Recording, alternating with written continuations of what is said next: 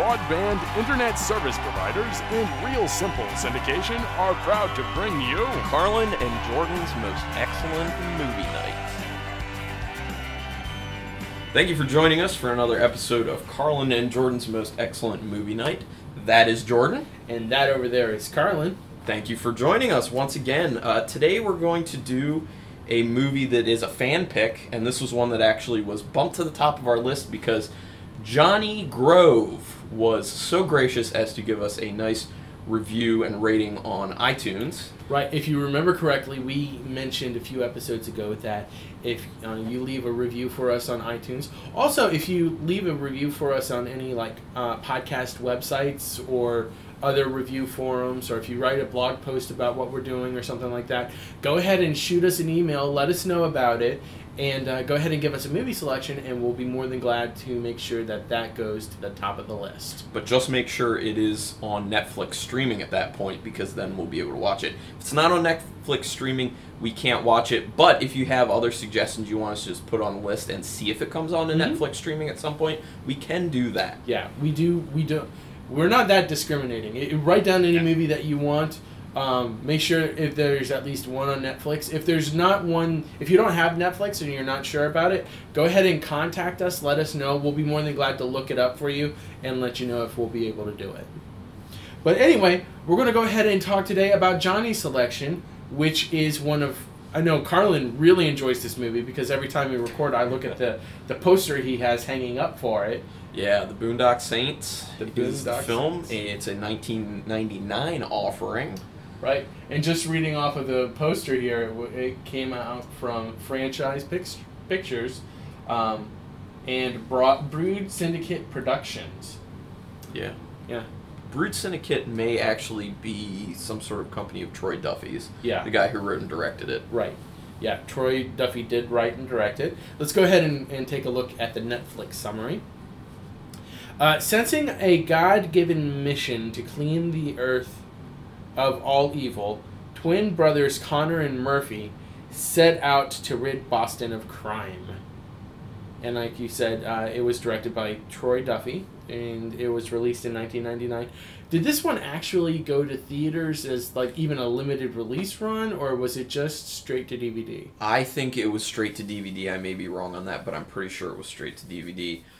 Troy Duffy, this this is pretty much all he's done. He did Right. uh, Boondock Saints, and then after a long hiatus, was able to do Boondock Saints two, Yeah. um, which I have not seen. I hear is not nearly as good as the first one, which That- is yeah. usually the case. But apparently, he's tied right now to a TV series that's going to be coming out in 2015 called Luminous. Yes. Um, no idea what that's going to be about, but it's good to see that he's got something else in the works because honestly, I think he's a good writer. And, well, I mean, I'm basing this just on Boondock Saints, but he did a really good job writing that script, I feel. And he did a really good job with the directing, too. He made mm-hmm. some really interesting choices, and they were awesome choices that kept you engaged in the film. Yeah, and I'm sure we're going to be talking about those quite a bit as Yeah. we go on.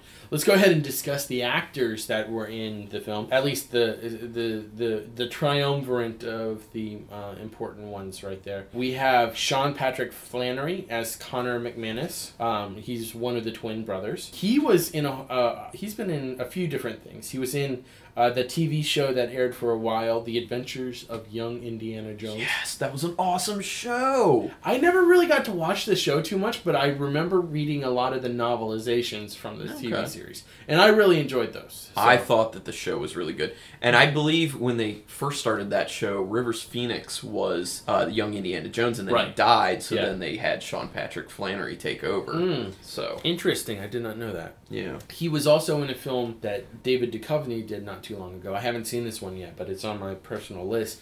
It's a submarine film called Phantom. okay. Um, haven't seen it. No, it's it's streaming on Netflix, so we might actually have it pop up here on the review stride. And as I said in a previous podcast, Sean Patrick Flanery was in Suicide Kings, which I think is a quite a good film. He was also in The Devil's Carnival, Yes, which eh, which is interesting. it's okay. It wasn't that the same people who did the uh, Repo the Genetic Opera. Yeah, Repo Genetic Opera is Darren Lynn Bousman, who also did uh, directed a few of the Saw films. Mhm. Um, I applaud his want to do more of like musical, like dark musicals. Right. Um, that's cool, and I thought Repo was pretty good. Not phenomenal, but pretty good. For what it was, it was good. Yeah, and then he followed up with Dark Carnival, and Dark Carnival is yeah.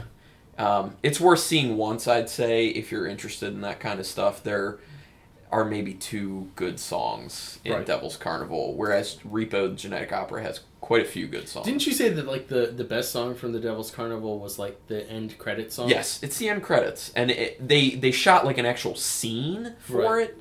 Um, and I was just like, why was this not in the actual film? But oh well, you know they make their own choices. Yeah, another actor that was involved with the Boondock Saints is Norman Reedus as Murphy McManus. He has had a pretty big explosion in his career because he plays Daryl on The Walking Dead. Yes, which um, just recently they said uh, is it's going to be canceled. Walking Really? Dead is yeah. I think they canceled season. I don't know what season. Season six is it? I don't know. I think that's the one. They're canceling it. So, oh well. Oh, well. La vie. It'll be. It's a popular show. It's a popular comic book series.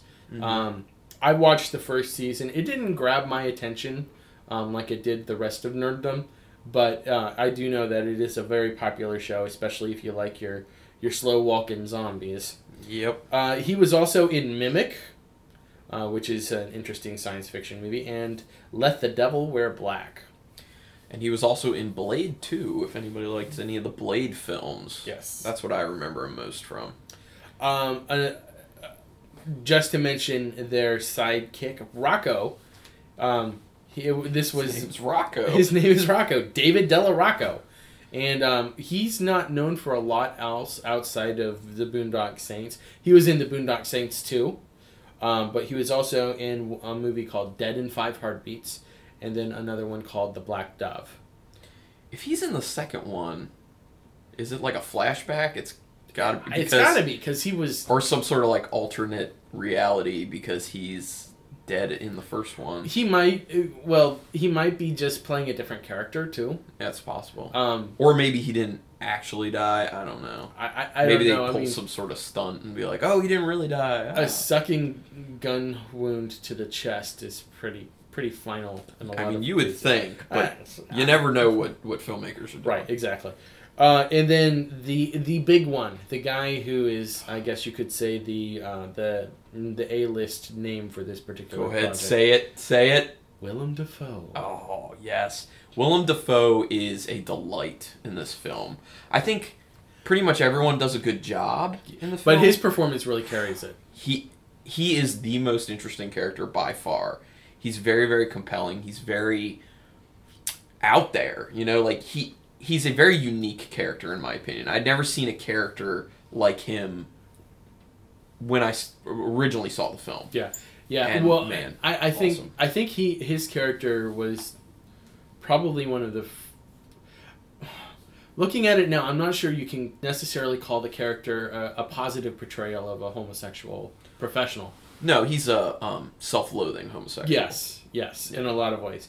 Um, but but he he is a very interesting character, and it, it- it's really interesting. The character's name, by the way, is Paul Smecker. Willem Dafoe is known for a lot of other really famous movies. Um, he was in uh, the Tom Clancy novelization, or the novel is the movie version of the novel Clear and Present Danger, which also star- starred Harrison Ford Mhm. um, which was a good movie. The book dragged a little bit, honestly, but uh, it was good. Um, the English Patient was another one of his films, and then one that both Carlin and I have seen, and and I don't know if enjoy is the proper word for this film, but respect. Uh, American Psycho. Yeah, um, and actually, Boondock Saints came out right before he did his work on American Psycho, which I am a fan of that film, and it came out the same year as his work in the film Existenz. Mhm. Which, if no one's seen that, I'm a big fan of Existenz because I like um, David Cronenberg, and it's Right. a Cronenberg film, and it's really odd if you know Cronenberg, um, but it's really cool, and he plays not a big role in it, but a good role. Yeah. Um, that also has uh, Jude Law and Jennifer Jason Lee in it. So So plug that real fast. so a lot of a lot of interesting stuff going on there with the characters and the and uh, and the actors and everything like that. Let's go ahead and start talking about the movie. Well, first of all, Troy Duffy was working at a bar. He was in. He wanted to get into film, I believe, and he moved out to California, and he was working in a bar as I think a bouncer actually, and he was living in a not so great neighborhood. Mhm. And what prompted him to start writing the script for Boondock Saints was one of his neighbors was murdered. Oh, really? Yeah, he came home and you know they were basically like being taken out Ugh. on a gurney.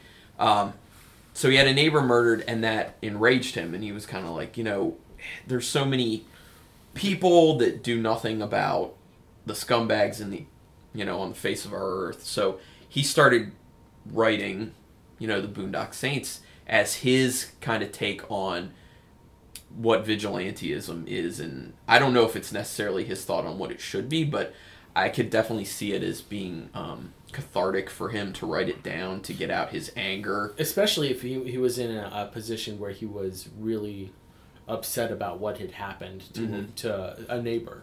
Yeah, Um, that was one of the things is that the movie did seem to have a very cathartic quality about it.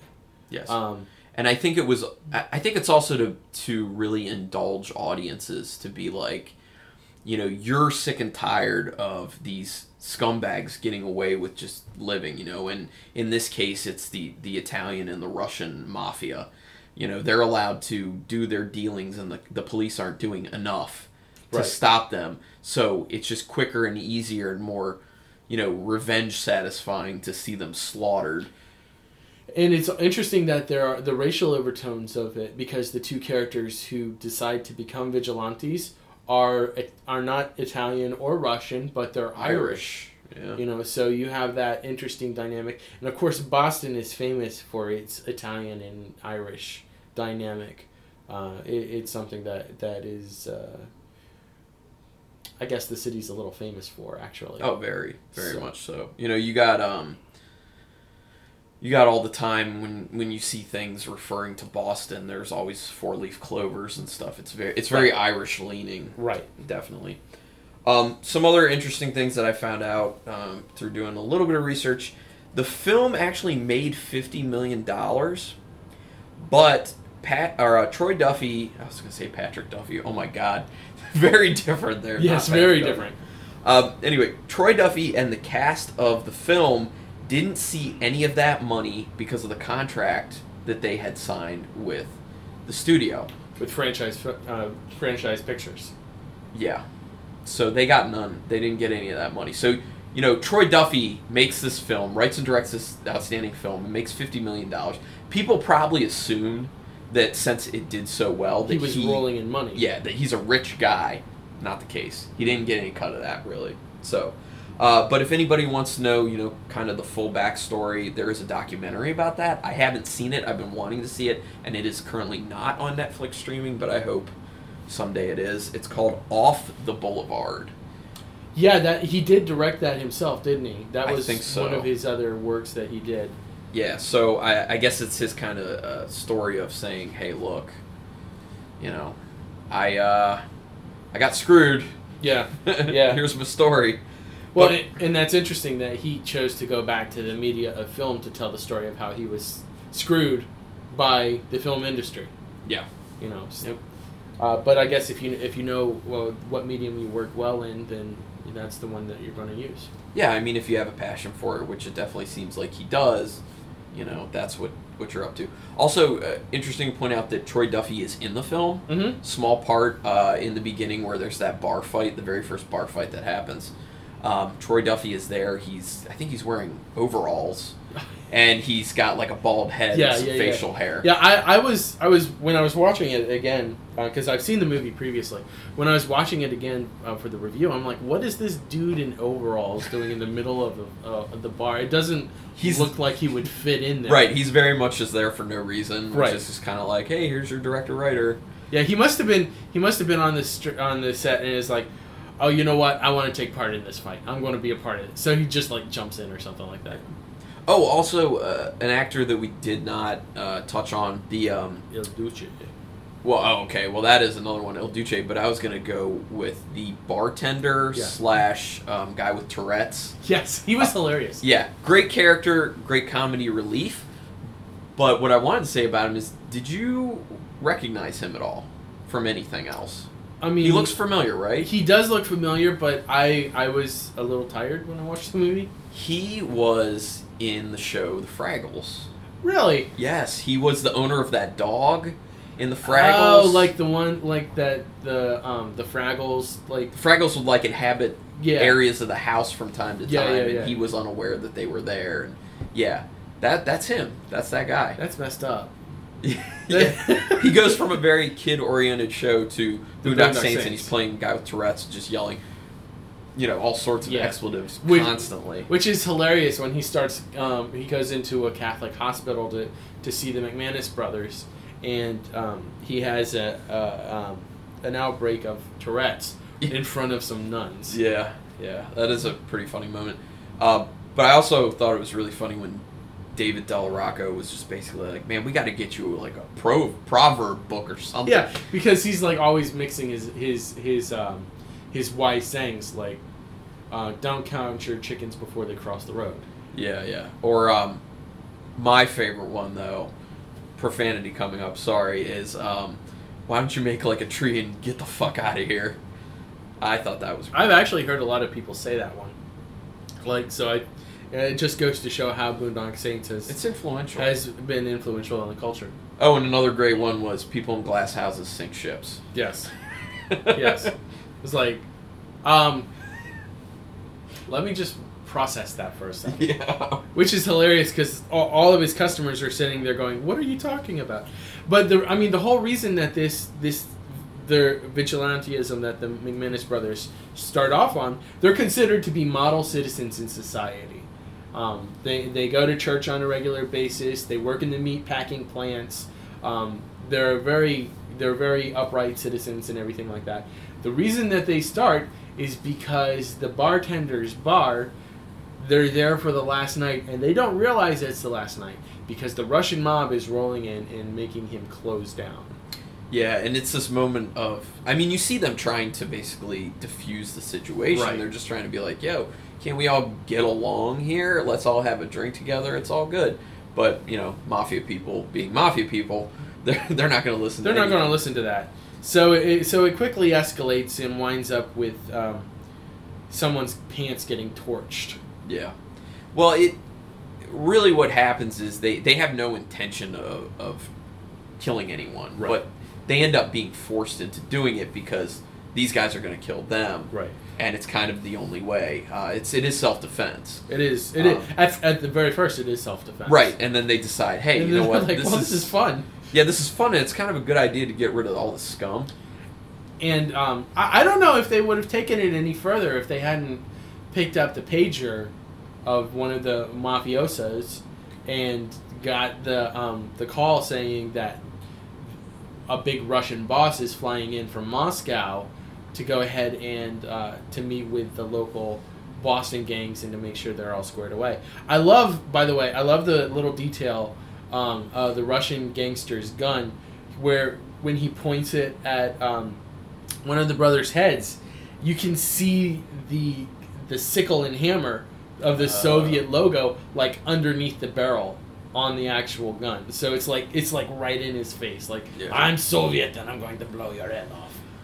Yeah, Which is a, funny little detail, but nothing really, nothing really significant to the film. Um, but one of the things that's from the get go in the film, they they establish who the brothers are as people Yeah. because they just kind of show them like screwing around at work at their at the packing plant, meat packing plant, and they show them going to church and you know, the, and then they're having drinks and they're just like They're normal guys. Right, they're they're minding their own business. They're just eking by, living wise. Yeah. Um, but they're happy and they're brothers and they're just they're they're happy people and they're just fine with doing what they're doing. It actually looks like they're squatting. In yeah, their, in yeah, their they are. house. They definitely are because at one point they say that there there are no like actual like registered tenants not supposed to be there. Right. Um, but in the very beginning, they are in church, and there's a very strong statement made about basically setting it up for saying this is going to be about vigilantism because uh, there's a preacher talking about uh, the indifference of good men. Yeah. And he said that's the biggest issue in, in the world. Uh, and he gives this long story about someone who was raped, I think. I believe so. Yes. Yeah, uh, and there were people who saw it happen and did nothing about it. Um, so you then see like the brothers go up to the to the altar, and then they end up leaving, and it, it's very it's a very clear foreshadowing of, of what's going to come. Well, eh, honestly, it wasn't really. It, it, was kind of a loop around because um, this was a moment after they've decided to become vigilantes, Mhm. you know, and so I'm not sure if it was supposed to take place before they they go in the like one of the sequences of the movie to do it, or if this was supposed to be like a scene setting up. These are who these people are now. Now we're going to tell you the story of how they got there. yeah, that's not clear. It's not But- clear at all. But at any rate, no matter what it is, it still works. It still works. film. Well, it does. It does a great job of setting up what the characters are going to do, who they're about, and pretty much what their main drive is. Because, like the Netflix summary says, they see um, that they have a religious mandate to go ahead and do this. Um, and also, that that's that's an interesting tie-in because when you think about it, um, the, these characters from the way that they're portrayed, the characters are, are recent immigrants to the United States from Right. Ireland. They still have accents. Yes. You know, they're very, um, very much into their into their culture. Right. Um, they're very much into religion too, and that's a theme that carries well into the movie. It's it's all throughout the movie. Yeah. When they before they kill people, they do a prayer. Mhm. Um, not only that, but there seems to be a aspect of divine intervention within the film Yes. at a few moments. Yeah. Well, Um, and also like God's protecting them because they're supposed to be vigilantes doing God's work. there's also this thing where um, when they go up to, to pray and kiss the, the feet of the crucifix, um, it, it very much is implied that they are about to go do the work of murder. Mhm. Um, that they're they're about to go do perform a, an act of vigilantism. So so it, it's kind of seen that at least in their area, the Catholic Church is, has given them a tacit approval, not necessarily uh, something that is spoken of automatically, but it, it's the everybody in the congregation seems to know exactly who they are, what they're doing, and they're okay with it. Mhm. Very much so. Um, which I thought was an interesting thing because you know you you have the the whole um, I'm, and I, I wondered about this. Uh, You have this whole tie-in with the Irish culture with their the fight between the Protestants and the Catholics, you know, and ha- it looks like at one point they go to a an IRA headquarters Yeah. in in Boston and Pick out goodies. yeah to, to Tons of guns. basically go hunting, uh, go go shopping for for equipment and rope. Which I kind of didn't understand. I think they just gave them like two two pistols, and then they're like, "Take whatever you want." It's kind of weird. I think it was because they showed they gave up the evidence that they had that they had killed the Russian guys. Oh, okay. Because so it was it kind of was saying it was like, look, we're getting we're we're here to clean up the the streets, and they probably said, well, shut, prove it, and they pull out the the the gangsters' guns that have Okay. those actual like Soviet symbols on them, and then they give them the money, and they give them um, like the gold. Uh, lighter that was in the guy's pocket, so they're giving him the the Some the, the stuff. effects, not only monetary things, but also symbolic gestures showing this is what we've done so far, but we need the help of, of the IRA to continue further. okay. So at least that's what I got from that. No, that totally makes sense to me. It does. One of the things I really, really liked that they did in this film was they would have the police and FBI show up at a crime scene, and then while they're going through what happened, they do the flashback to show what actually happened. Yes. I loved that technique in this film. It works ridiculously well. It does. Another technique that works really well with the film is that it, the, the whole film is shot in a vignette style.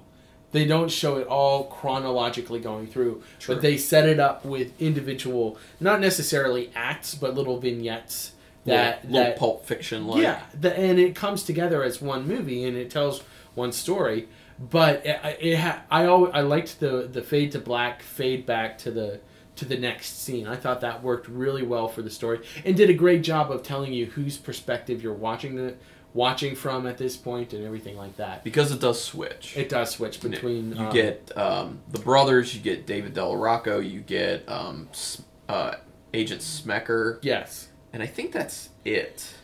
Um, you might get one or two of the the. No, no, because you see all the gangster scenes, like um, with what was his name, Big Joe. Oh, yeah, yeah, Joe Yakavetta. Yeah, Yeah. you see his scenes through Rocco's perspective. Yes. Yep. Um, oh, and one thing I forgot to say earlier is that Ron Jeremy's in this film. Very famous porn star Ron Jeremy. And I'm gonna be honest, I don't think he does a bad job. No, no, I mean for what he was supposed to do, which is, you know, enjoy porn. Well, yeah. He- But he did he did actually do some acting. No, no, and no, it no. was not bad. no, He Um, could he could have been much worse. Much worse. yeah, but uh, for for a greasy mob guy, he he fit in pretty well. Oh yeah, he looked the part. Oh, he did. He He really did. looked the part. Um, so that was a lot of fun. I, I- did want to talk a little bit about the character of Smeckers. You know, because we mentioned that he's a character who is a homosexual, Mhm. who is actually fairly self-loathing of the fact that he's a homosexual. Right. Like, it, it, it's really interesting because he goes into a, a gay bar at one point. You see, a, you see a little bit more of his life than you do of the other characters. True. Um, and he's in a gay bar at one point, and he um, he gets the bartender to get him a drink, and then he calls this guy a, a pretty offensive slur. Yeah. He he does it at another time too to Yeah. someone else who's gay. Yeah, Um, so, yeah, I mean that obviously shows that that he's self-loathing. It's it's weird because it's like his characters. He knows he's gay and he is gay and he acts as such, but he also scorns others for being that way. So Yeah. he doesn't really look at himself as part of that community at all. I'm wondering if it's a like if the and again we're two heterosexual white males sitting here talking about a gay character, so So we're just making so we're suppositions, right exactly.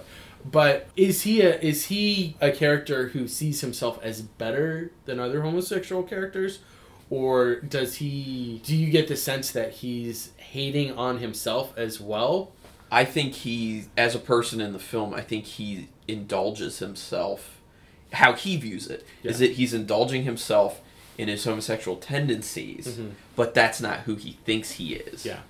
Um, he's really denying himself, denying who he truly is, and I think part of that has to do with look at his profession. You know, it's a very Right. manly profession, and at work, especially, you see he has to be very on the ball. He has to be very manly, very assertive. So he does that, Yeah. and so he he hides who he truly is, and I think that really bleeds over into his personal life and him having problems with coming to terms with the fact Right. that he is gay.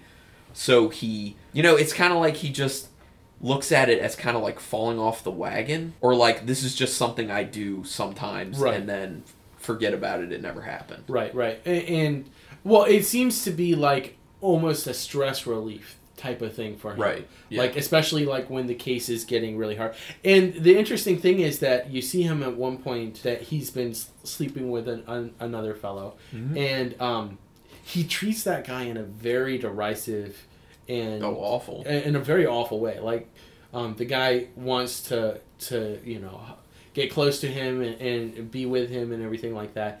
And he takes this work phone call in the middle of the night, which obviously has to happen when you're when you're in law enforcement. Uh, You, the job is never done.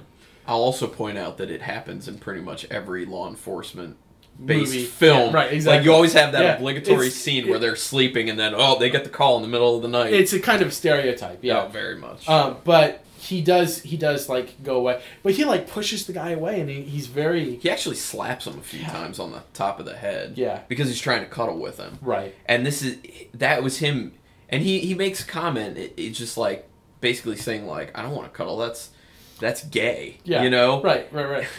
And that's the thing like there he is he's he's just u- using that guy Right. as a vessel for sex. Yeah. That's it. And then he's just like, you know, that's not me. Like Yeah.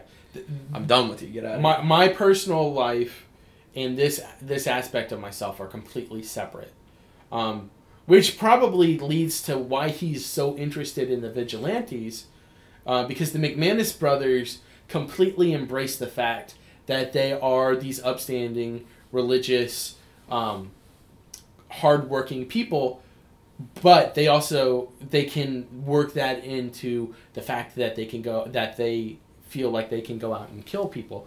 They they mesh both aspects of their personality, and they don't see any conflict with themselves Right. because of it.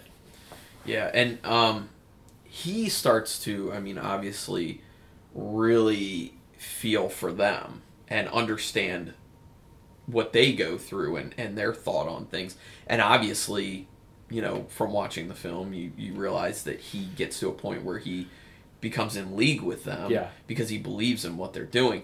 Um, but I will say that throughout the film, you just see a slow unraveling of Smecker.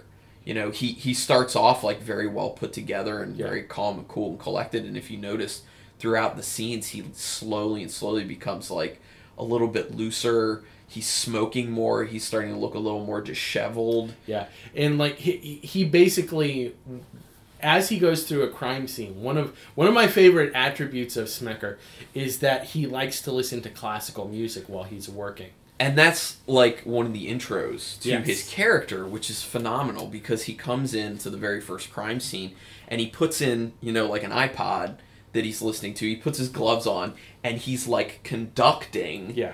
and and like kind of like dancing around almost to this classical music while he's looking at all the aspects of Yeah. the crime scene and taking it in and analyzing it and it's a very fluid scene. Yeah. It's beautiful. It's well shot. The cinematography there is fantastic. The Yeah. choice of music was was perfect for what the character was doing too, in terms of his physical movements and everything like that. Um, and it was it was a piece of opera, um, which Def- Dafoe acts it out very Yes. well. Yeah. Very well. Um, if he had not, if they had given it to a character of lesser quality, an actor of lesser quality, Mm-hmm. then Smeckers as a character would not have come across as likable at all, and in fact would fall apart very easily. I, I can um, agree with that. But you know he he's directing the music, and when he when he's first the first part of the film, when he's doing the first analysis of the um, the public crime scene, um, he's very his his movements are very controlled. He's very he's into the music, but he's not letting it overwhelm him. But as the film progresses and as he looks at their other crime scenes, he becomes looser in his movements. He actually, at one point, ditches the music, the external music, completely and starts directing a, a score that he is hearing only in his head. And that's the one that's shown on the uh, on my poster. Is that what you're talking about? No, about? I'm talking about the very last one where his arms, Oh. where he's sweeping his arms throughout the whole scene. His shirt is halfway unbuttoned and it's untucked. Um, his tie is, is very loose. The, the knot is like down around his chest. Oh, I think that's the same scene. The one at where the guys are uh, hanging out and they were playing pool, and then the yeah, um, that that is the scene the of vigilantes come in and shoot it up, and then there's the fight outside against Il Duce. right. Yes, And he that's when he's like totally unraveled, right. pretty much. That's yes, but that scene on the poster where it's the two brothers and then him lined up. That I it's phenomenal. That that yeah, is that from there or was that Yes. from? Yep. Okay, because I was thinking that was from the scene where they killed the the the Russian mafioso. No, that's boss. where they killed the uh, the hitman uh, that David Del Rocco Yeah. uh, said was just like the sickest person he's ever met because he would kill women and children as well. Yeah, yeah, that's interesting. Because El Duce won't. That's the thing they make clear about El Duce is that he will not kill women or children. Yeah, and El Duce is kind of seen as the the Irish. I guess you could say the Irish euthanizer, like putting down the ones that the the, Yeah. the criminals that no one else will, would want to associate with. His essential job is to be the vigilante for the criminals. You know, and this this brings up a weird thing for me. It, it's if you're killing someone, you're killing someone. Right. You know what I mean? And so Yeah. if if you're killing women or you're killing children or you're killing men, full grown men, like you're still killing no matter what you're doing. Um, I don't think it makes it any worse in any instance. Killing is killing Right. unless it's it's some sort of situation where like the the uh, saints are in in the beginning is Self-defense is self-defense exactly like they they have no choice it's kill or be killed Right. Um, that's one situation, but I'm talking from the standpoint of like the hitmen. Yes. You know, it's kind of like they they're just gonna kill people no matter what. Well, and, and this is the thing about vigilanteism that really that really gets a lot of people and um, makes like superhero movies and movies like Boondock, Sa- Boondock Saints implausible. Is Right. that you have these characters who are in essence trying to uphold the law by breaking the law. yeah, and especially characters like the Boondock Saints and the Punisher and other other vigilantes who are willing to kill for what they're going to do. It they're no different from the criminals that they're trying to put down. They're just doing it because they believe that they have the right purpose. And that was Right. one of the things that I got that I, I really disliked about the movie in general was the religious aspect to their belief in that they can kill. Well, because it's kind of insinuated that this is God's will. Right. Is is them going around and killing these mafiosos? Right. Um, yeah, I mean that's strong. You know, if anyone has watched the film and didn't pick up on that, Yeah. you need to watch it again. Watch it Just again. open your eyes this time because it is so there. Another thing about it is though, um, there's this sense that, you know, we, we we live in the post 9/11 era, and I know that that we've talked about 9/11 on the podcast before. Um, I guess we were both in college when it happened, so it is something of a touchstone for us. But you live in an era that has been defined by religious violence. you know? Right. And and so you watch this movie with that religious violence is something that everybody knows about and everybody is uncomfortable with, and you know it, it kind of puts the movie in a different light now than it did in 1999 when it came out. Um, so the the film doesn't hold up in that regard as well as I think it could. Um, but again, everybody has a motivation for what they do, how they live their life. There's a motivation to everybody's story, you know. So some people are, are obviously very defined by their religious beliefs. Other people are very defined by things that have happened to them, you know. So it it, it, just comes across as some something that is hard to digest in today's modern society that we're rooting for characters who have a tendency towards violence that's that's fueled by their religious beliefs. And it doesn't matter whether or not you agree with their religious beliefs or not.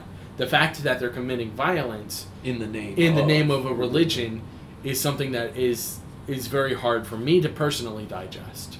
And that, but that's that's been going on for a long time. I mean, though. yeah, yeah. I mean, I mean that's history. yeah, uh, violence because of religion is something that happens that has happened since a man figured out how to pick up a rock. Well, since religion started, really. You know, because then people decided, hey, you know, this is something I can fight over. Right. Right. Well, and, and again, it, it comes down to the fear of the other. Yeah, You know. It, which is rampant yes. And always has been and always will be. Absolutely. in my opinion, and that's Well, what sucks. It, it, it's part of human nature, and, it's not a good part of human nature. no, it's the worst part, honestly. Yeah. But anyway, back to the film. Um, we were talking about the scene where where Smecker comes most unraveled, Yes. and it's this.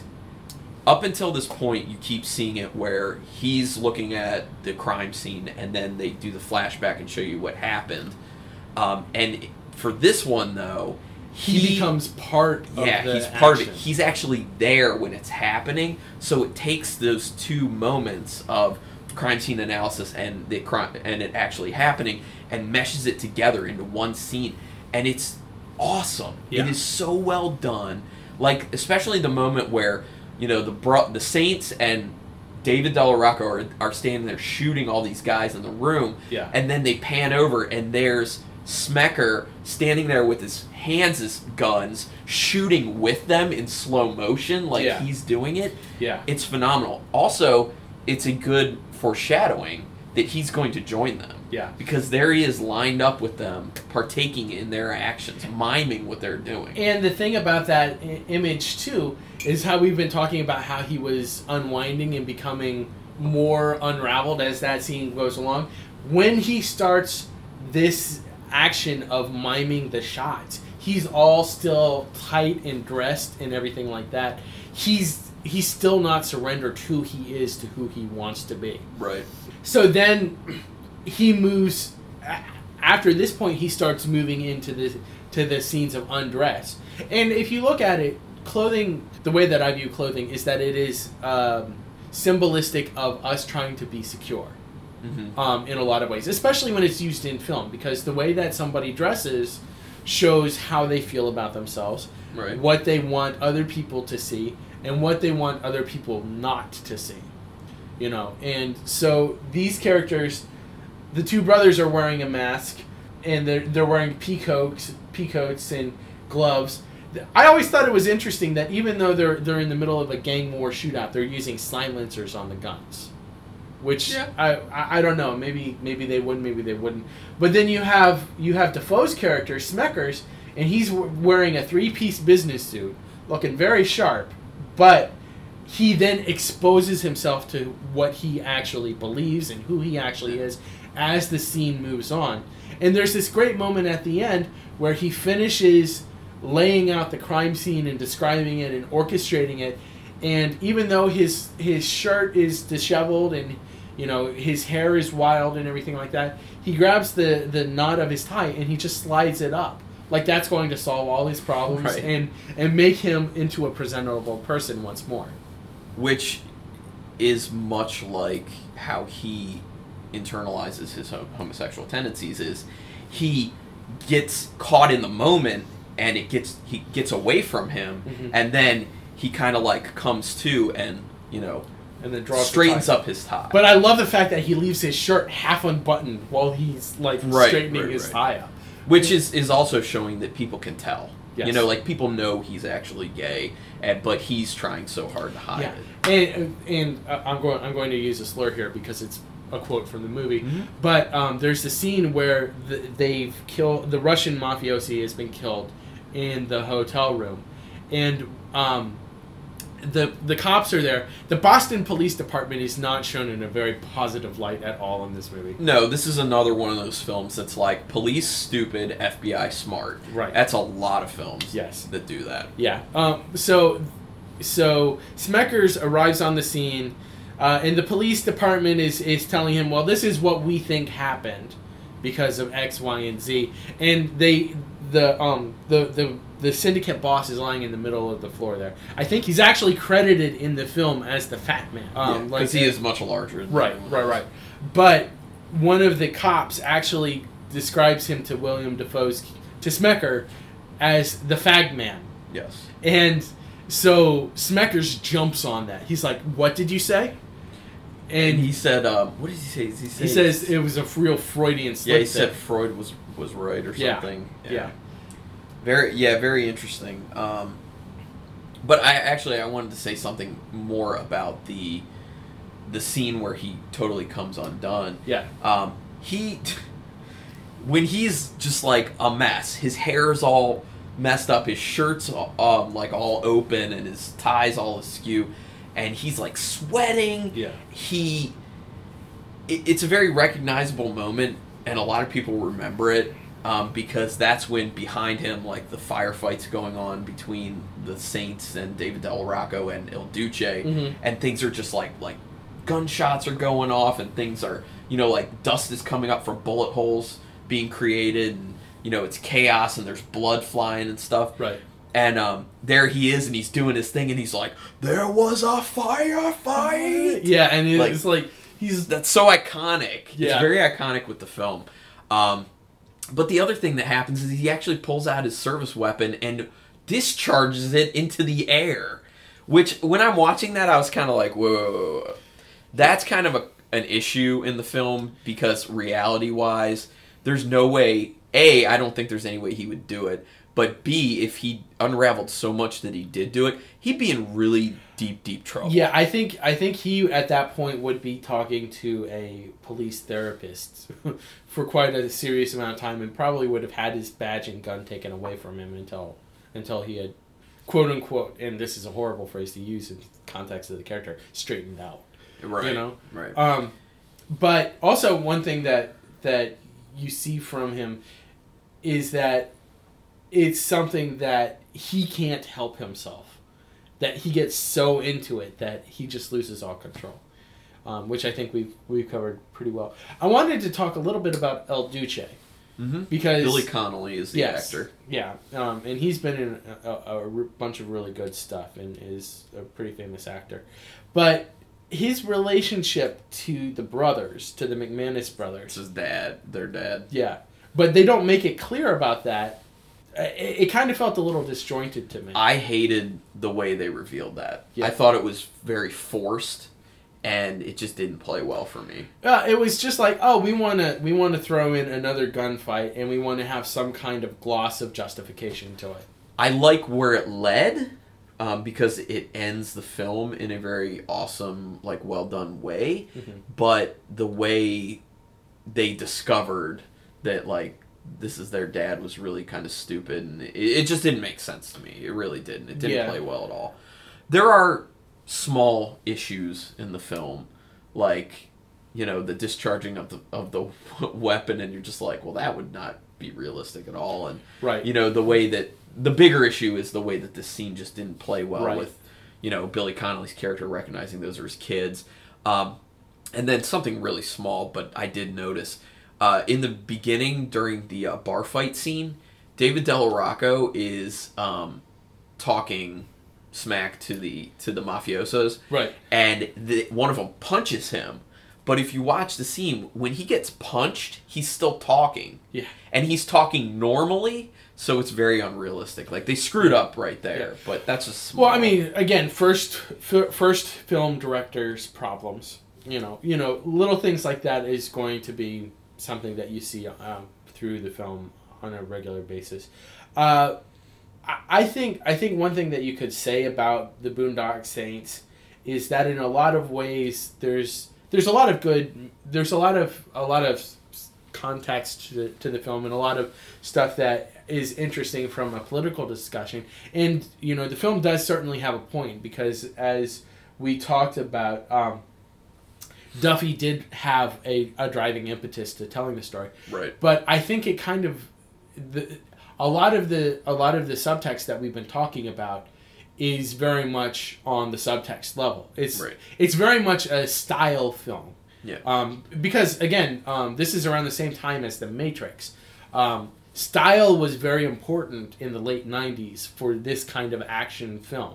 Um, s- substance, not as much. Although the Boondock Saints, I think, is very well known because it does work the substance into it.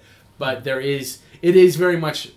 Well, we can let some irregularities into the movie in term of in terms of realism, because we're also trying to a we're trying to make a point, but b we want it to look cool.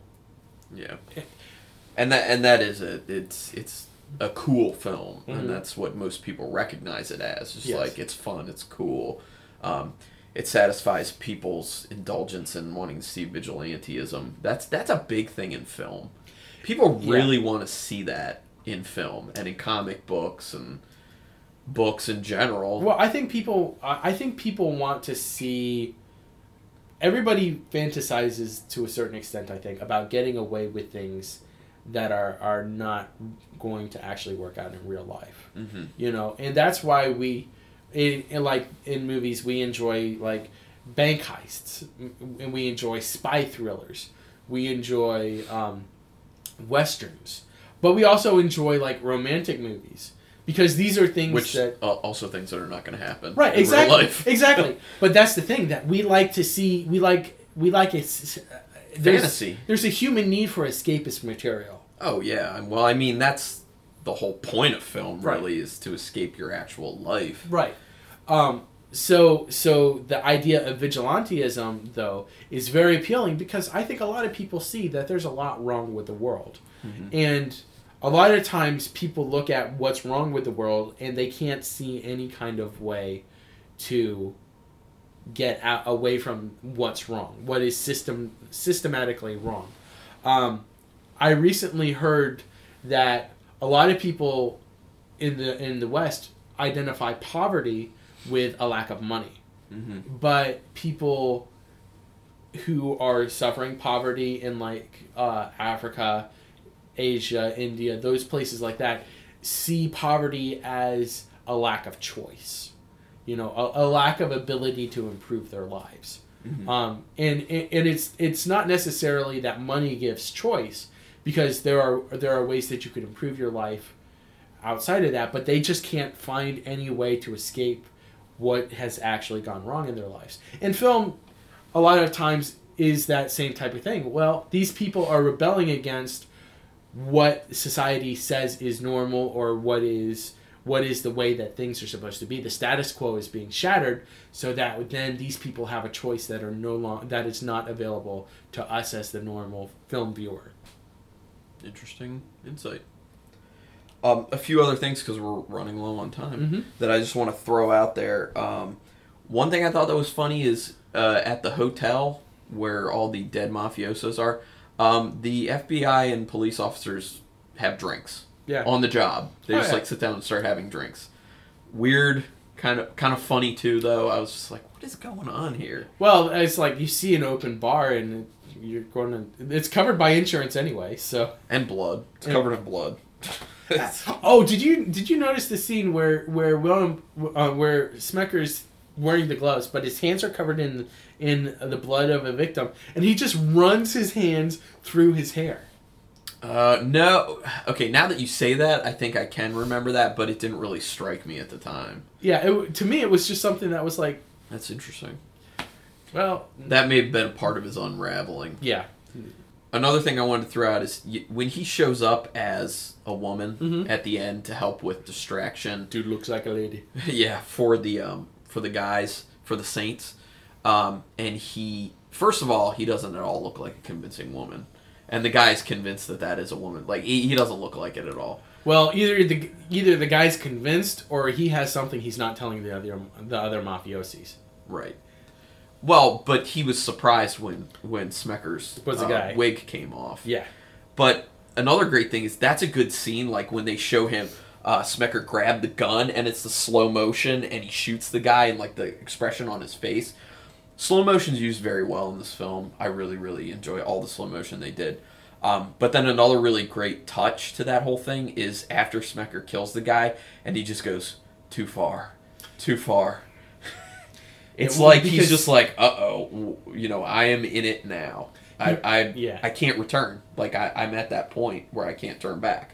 yeah, And then that's where you get the lead up to the very end of the film where, you know, they basically help the Saints get into the trial of Yakavetta so that they can execute him in front of people and make them witness to the vigilantism and say, you know, we're the new order here and this is what happens when you're a scumbag in Boston yeah. This is what you get. So, and then also the very very end of the film with the credits, how they're having people interviewed about how they feel about the Saints, and some people are like, "That's terrible. They're just killing. You know, how are they not the same as these people who are killing?" And then you have the other people who are like, "Oh, it's great. I'm ready to get involved." And my favorite is the guy in the business suit who's just like, "I'm ready. I'm ready to get busy." Yeah, like Yeah. that's the funniest one.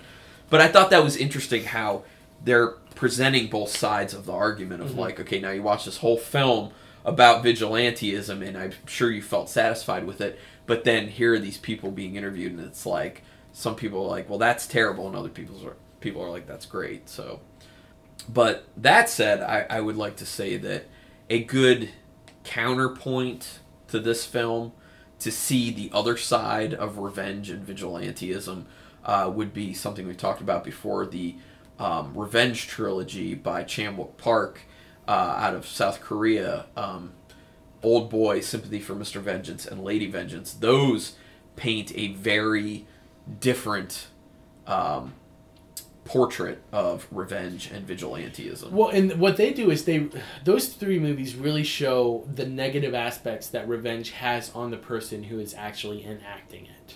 Right. You know, and, which I think is more realistic because I think, really, honestly, the idea of seeking revenge destroys the person's soul to a certain extent. Because you can either live your life as a vindictive person and have your life sour around you, or you can let go of the of you know the wrongs that other people have done, and not necessarily forgive them, but not let it sour your life and, and, and curdle your life into one horrible moment. Yeah. Um, another uh, two films I also want to um, recommend in the same kind of vein, and they're superhero related, but it's um, it's kind of a good mix of like fun vigilantism, but some real life consequences involved, and kind of more realistic too.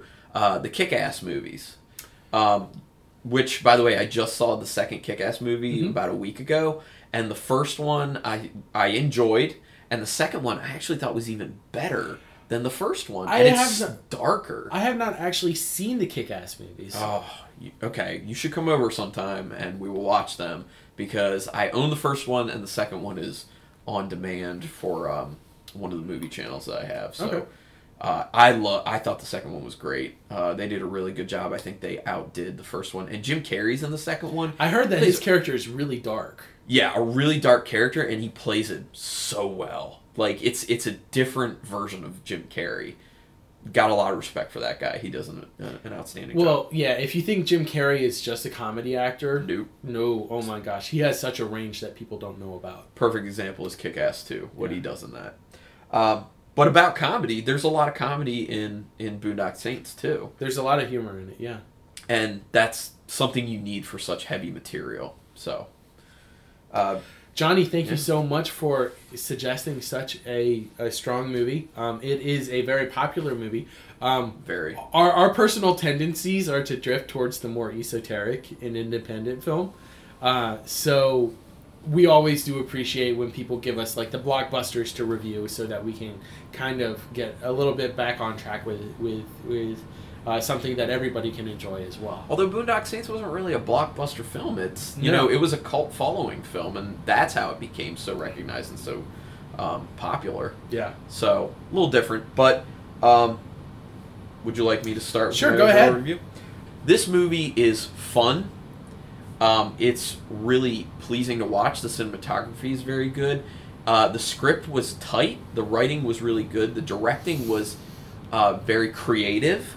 I think they used a lot of good concepts, like we said, you know, showing the crime scene and then going back and showing how things happened, and then at one point putting those two things together. Uh, slow motion was used extremely well. Um, the music was awesome Yes. and very well used. The acting is great, especially from Willem Dafoe. Honestly, minor issues with the film. There's really not much terrible stuff I can say about it, except maybe you know the message of vigilantism is a little rough, and Yeah. and also the um, the message of you know God willing the vigilantism to happen is a little s- screwed up too. But um, it's a film. It's in my opinion fantasy basically.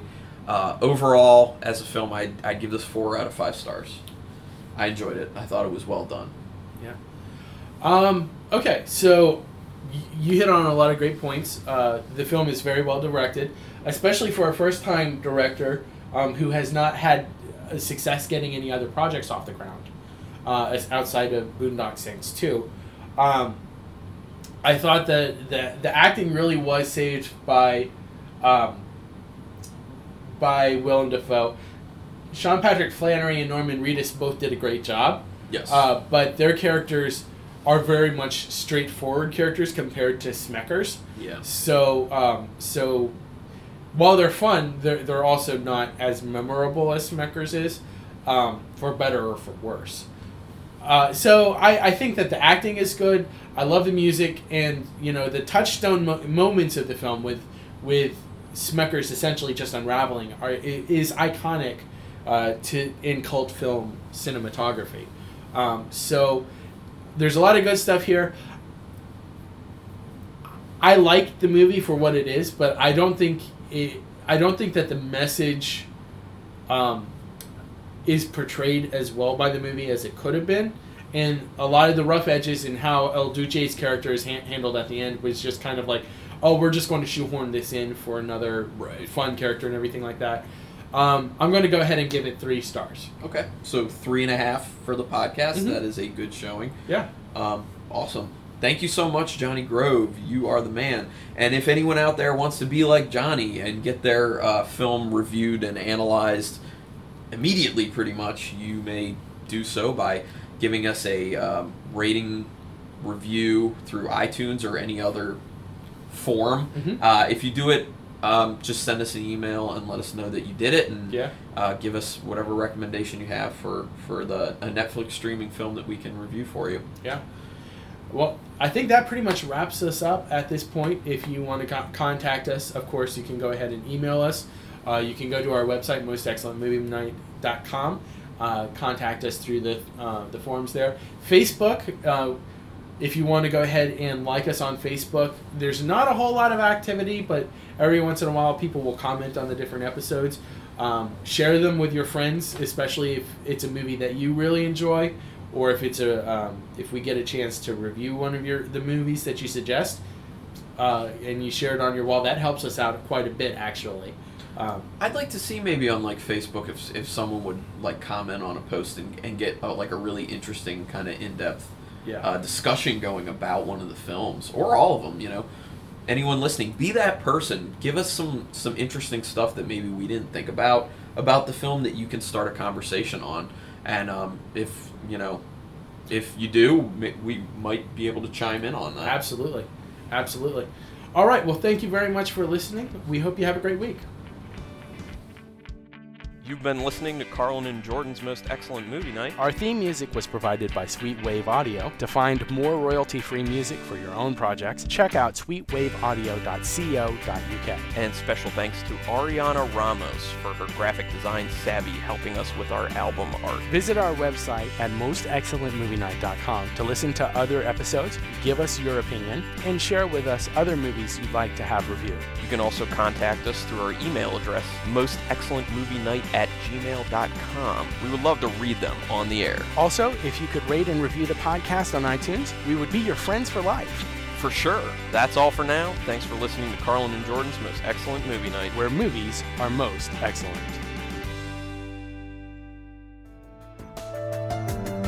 This has been a Nerd Circle podcast production.